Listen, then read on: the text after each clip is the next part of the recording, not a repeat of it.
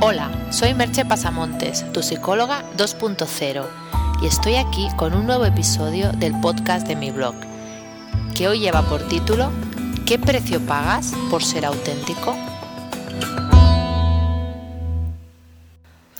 Parece obvio que casi todo el mundo quiere ser el mismo, quiere ser una persona auténtica y congruente. Por congruente nos estamos refiriendo a una persona que aquello que piensa, aquello que dice y aquello que hace está alineado. Una persona que realmente dice las cosas que piensa, no alguien que de algún modo piensa una cosa, hace otra, dice otra. Ese es el sentido que le damos a la palabra congruencia e incluso a la palabra autenticidad. Realmente pienso que la mayoría de la gente cree ser una persona auténtica y congruente. Es muy difícil reconocer y mucho más aceptar que en muchas ocasiones no estás actuando con autenticidad, que te estás acomodando a los demás, de algún modo, a aquello que los demás quieren o lo que tú crees que quieren.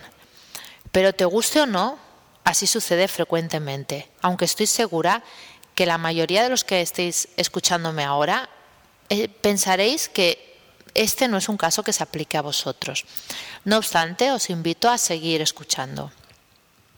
Nos movemos en un mundo lleno de convencionalismos y de interacciones políticamente correctas. Muchos pensábamos que Internet, eh, sobre todo desde que apareció todo el tema de la web 2.0, de la web social, sería el lugar en donde podríamos de verdad ser quien realmente somos, mostrarnos con pocos tapujos. Pero la realidad es que estas redes sociales y este mundo 2.0, como ya he comentado en algunas otras ocasiones, reproduce en gran medida esos convencionalismos, esa, llamémosle, hipocresía social. Ya he comentado en algunos otros artículos que podéis encontrar en el blog que el, modo de, moverse en Internet no deja de ser, si quitamos el aspecto tecnológico, un reflejo de lo que somos socialmente y de nuestros eh, intereses sociales y de nuestra manera de relacionarlos, de relacionarnos. Es muy frecuente, por poner un ejemplo, simplemente es un ejemplo, hay otros, pero en, Facebook, en los muros de Facebook, encontrar que alguien hace un comentario trivial, nada demasiado importante, algo bastante superficial. Y le llueven halagos y frases de lo maravillosa que es esa persona y de lo bien que lo hace todo. O sea, ya no solo es que se comente sobre ese comentario, sino que ya la persona resulta ser un ser excepcional. Lo curioso es que estos halagos vienen de personas que posiblemente apenas conocen al que ha hecho el comentario o le conocen de una manera muy superficial. Y cuidado con malinterpretar. Eh, no estoy hablando de cuando una persona hace un reconocimiento auténtico, cuando siente de verdad, de, corazón eso que dice y, hace un halago porque de verdad piensa que, que, alguien ha hecho algo muy bien hecho, eh, ha publicado un post maravilloso, ha hecho una foto increíble. No, no estoy hablando de, de estos casos, llamémosle auténticos. Estoy hablando de lo que vulgarmente conocemos como dar betún o pasar el cepillo o como queráis llamarlo. Ese halago que se hace eh, para ser como los demás, para no desentonar en un grupo, si alguien escribe, por poner un caso, un post y recibe 20 comentarios aplaudiendo lo maravilloso que es el post, resulta muy difícil, si tú eres el 21, decir, pues a mí no me ha gustado nada. Esto nos, nos incomoda muchísimo hacer esto en público aunque sea cierto, pero generalmente optamos por no decir nada antes que desentonar con el resto del grupo. Esto se conoce como el efecto Crutchfield, pero bueno, solo a título de, curiosidad.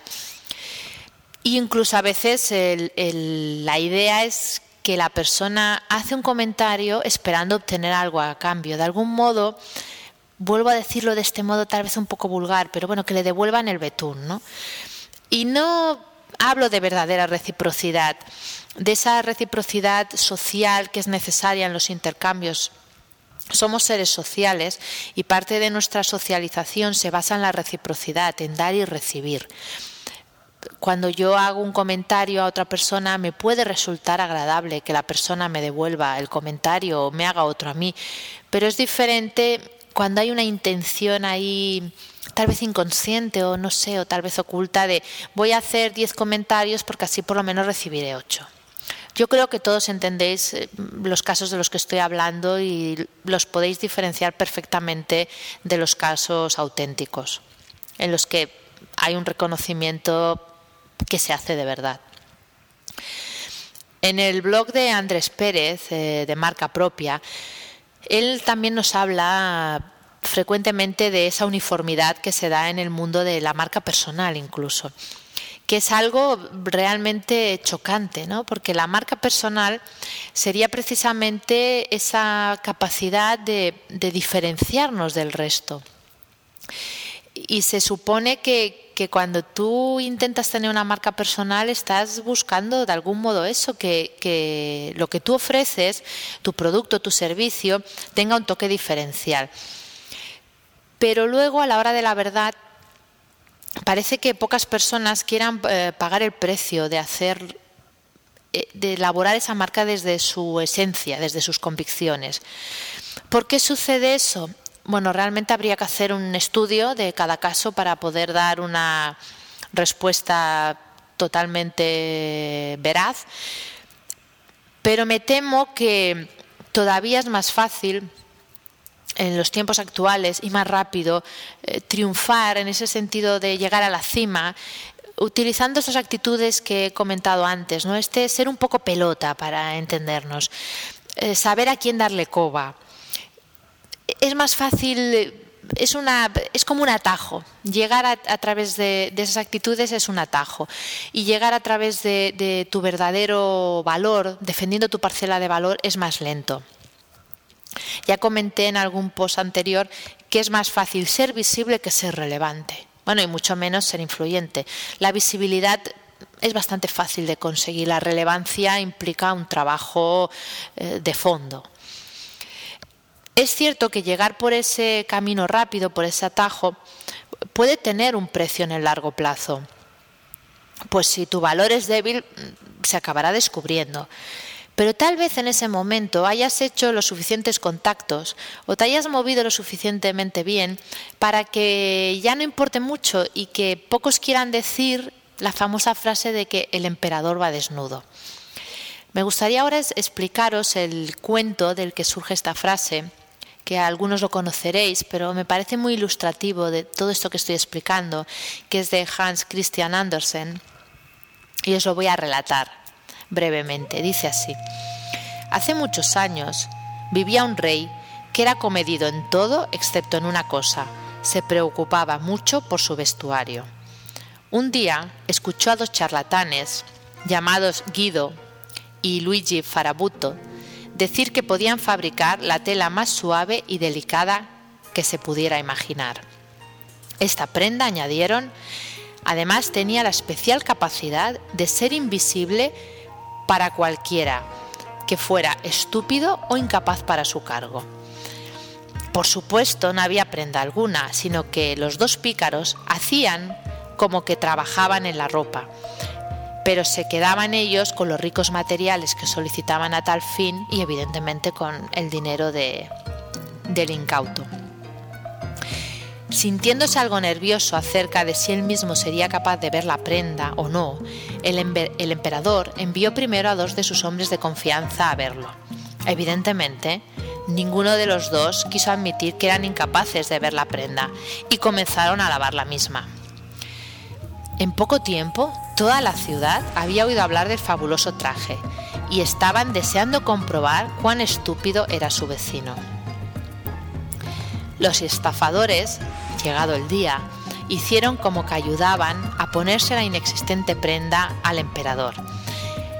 Y éste salió con ella a un desfile público por las calles de la ciudad, sin admitir que era demasiado inepto o tal vez estúpido como para poder verla. Toda la gente del pueblo alabó enfáticamente al traje, temerosos de que sus vecinos se dieran cuenta de que no podían verlo, hasta que un niño dijo, Pero si va desnudo. La gente empezó a cuchichear la frase, hasta que toda la multitud gritó que el emperador iba desnudo. El emperador lo escuchó y supo que tenían razón, pero levantó la cabeza y terminó el desfile. Para seguir un poco con este tema, imagino que la moraleja del cuento es muy sencilla de entender. Me gustaría comentaros una conversación que tuve hace poco en Twitter con una tuitera que decía que le parecía asombroso la gente que había que inflaba su currículum en LinkedIn, aun sabiendo que numerosas personas les podían conocer y saber que ese currículum no era totalmente cierto. Yo le respondía que era una práctica muy común, pero no solo en LinkedIn, sino en numerosos perfiles en la red, incluso en las biografías de algunos blogs, que bueno, se lee cada cosa que bueno, no voy a entrar mucho en detalles, pero seguro que todos sabéis de qué estoy hablando. Como un poco como en el cuento del emperador, hay gente que podría desmontar al tramposo, pero casi nadie lo hace. No suele haber ese niño que dice el emperador va desnudo. Tal vez la mayoría esperamos que por alguna especie de justicia poética la vida ponga al tramposo en su lugar. Pero la verdad es que no sé si eso sucede o no. Es un misterio. El otro camino, el de conseguir tu espacio siendo de verdad auténtico, es más largo y mucho más duro. Ya advierto para que nadie se llame a engaño que no es un camino para todos. Hay que estar dispuesto a recibir críticas y a oír muchos noes. Hay que estar dispuesto a ver cómo opciones con un valor añadido igual o incluso menor te pasan por delante de las narices, por lo que se conoce vulgarmente como saber moverse mejor o llámale tener mejores contactos. Pero no querría en ningún caso dar una, impresión negativa ni desesperanzada, pues aun siendo un camino largo y costoso, realmente creo, sinceramente, eh, que al final tiene su recompensa. ¿Cuál es esta recompensa? La de saberse valorado por lo que de verdad se es y por el valor real que se aporta. La de levantarse cada mañana y poder mirarse al espejo sin bajar los ojos. La de saber que tu marca, tu marca personal, tu trabajo, tu labor, dejan una verdadera huella y no una mera impostura la de saber que se te valora por ti mismo, por tus aportaciones y no por ser una especie de personaje inventado. Obviamente, cada uno elegirá el camino que quiera o que sea capaz de transitar. Lo único que hay que tener claro es que elijas el que elijas, tiene un precio y que serás tú el que lo pagues más pronto o más tarde. Ya para acabar, os dejo como siempre con un par de preguntas, que serían, ¿qué precio pagas por ser auténtico? O tal vez, ¿qué precio pagas por no serlo? Os dejo aquí y hasta el próximo podcast. Bye bye.